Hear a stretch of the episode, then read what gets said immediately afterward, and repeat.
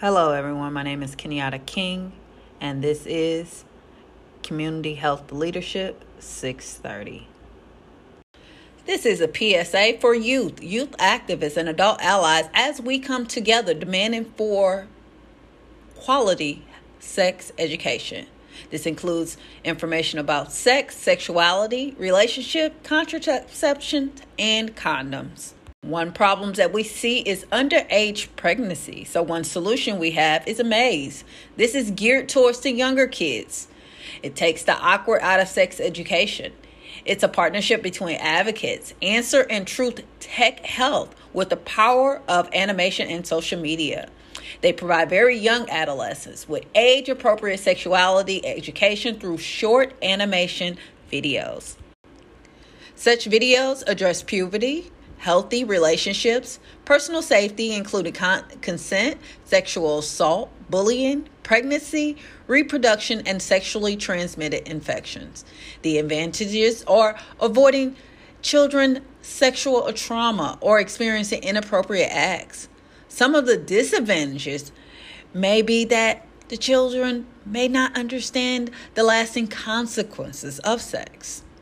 Lastly, another disadvantage of using targeted audience peers is different styles in communication.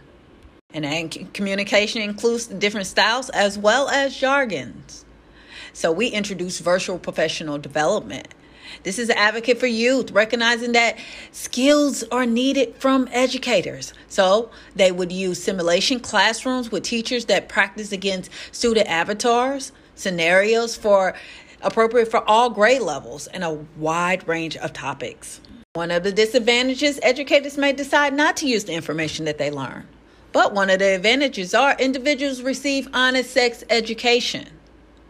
When I was in high school, they taught sex education my junior year. However, I had peers that were expecting their first child my freshman year. Prior to 2015, abstinence only sex education was the sole method of education supported by the federal government.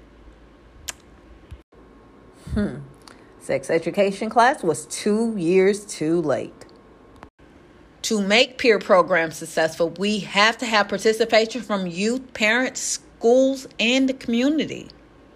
The benefit of sex and relationship education program is that it claims open communication between students and peer educators and it promotes the adoption of positive attitude in sexual health.